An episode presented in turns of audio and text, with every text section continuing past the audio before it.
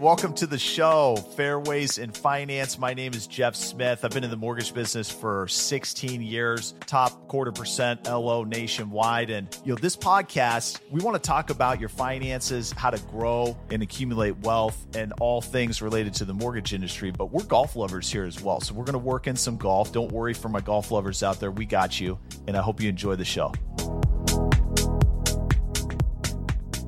Okay, welcome back to the show, everybody. We are going to talk about a couple mortgage things today, but I've got my favorite guest in the studio, my son, Riley Smith. Riley, you want to say hi to the audience? Hi.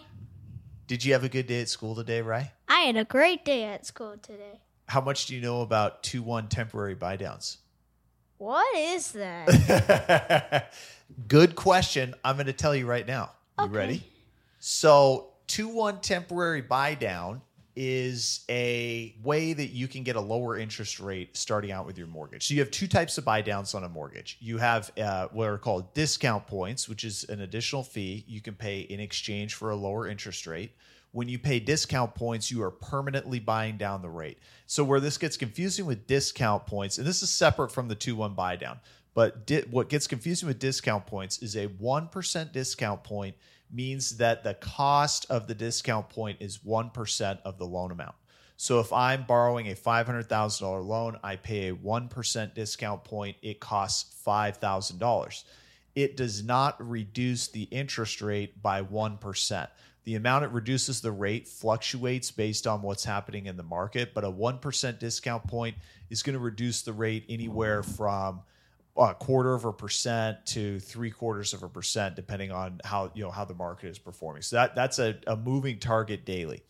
So discount points, you know, say you get a half a percent off the rate, then that rate is a half a percent lower for all 30 years that you have the loan. In comparison, a t- 2 1 temporary buy down is temporarily buying down the rate. So a 2 1 buy down, the cost of it would come out to around 2% of the loan amount. And the the way that it works is if the starting rate for the mortgage is 6% and you do a 2-1 temporary buy down, then in the first year you have the loan, the rate is going to be 4%. The second year you have the loan, the rate is going to be 5%. And then the third year and every year thereafter, it will be up to the note rate of 6%. So you're temporarily buying down the rate in those first two years.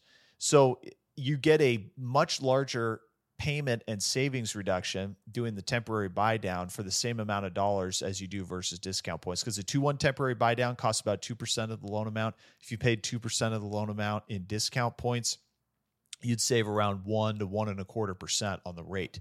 Whereas the temporary buy down you're getting 2% in that first year. So that so the temporary buy down, the the cost is basically the difference in interest over those first two years. Not ba- I shouldn't say basically. The, the cost of it is the difference in interest over those first two years.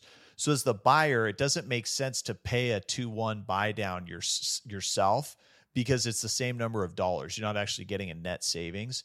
But in a market like we're in right now, where the sellers are having trouble selling their homes and they're more willing to strike a deal with buyers, if you get a seller to cover the cost of a 2 1 temporary buy down, now you get a 2% lower rate in that first year and 1% lower in the second year. In this environment, when rates have gone up as much as they have, we expect rates to come down over the next couple of years. So when they do, you'll be able to refinance to a lower rate. But during that period of time, you'll have taken advantage of that temporary buy down, getting a lower rate than you would have had you spent the same amount of money on discount points permanently buying down the rate. So the temporary buy down makes a lot of sense when you've got seller concessions. It's better than discount points because you get a larger reduction in your payment. And it's not a variable interest rate. You know, this is on a 30 year fixed rate mortgage. So you know exactly what your payment's going to be in year one, two, three, and then for the duration of the loan. Um, but going back to the cost of it, I'll, I'll make one other point here. Say, you know, 2% of the loan amount on a $500,000 loan is 10 grand. If you were buying a home, let's say the price of the home was 600,000. If instead of asking the seller to buy it from them for 590,000, so 10 grand off the purchase price, If you instead offer 600,000 and then use that $10,000 as a seller concession from the seller to do a temporary buy down, you're going to come out ahead versus just getting $10,000 off the purchase price. Cuz $10,000 off the purchase price probably saves you, you know, 35, 40 bucks a month whereas the 2-1 temporary buy down probably saving you in the range of $200, $250 a month in that first year. Uh, maybe $350 a month in that first year. So it's a it's a significant savings. And then you know in this environment we expect that you'd probably be able to refinance by the time that that rate got up to the full note rate of 6% so so that's the 2-1 temporary buy down. Makes a ton of sense in this type of environment where rates are high and we expect rates to come down over the next couple of years any questions on that, shoot me a DM and hope you have a great rest of your week. Hey guys, thanks for listening. I, I hope you enjoyed the show and got some valuable information out of it. I want to help to educate others and, and help people grow their business and build wealth. And I can only do that with referrals and your help getting the word out about this podcast. So if you come across someone you think could benefit from this, please share it with them. And if there's somebody who comes to mind, a five star review would go a long way in, in helping me to, to grow this podcast and grow the brand. So appreciate your support.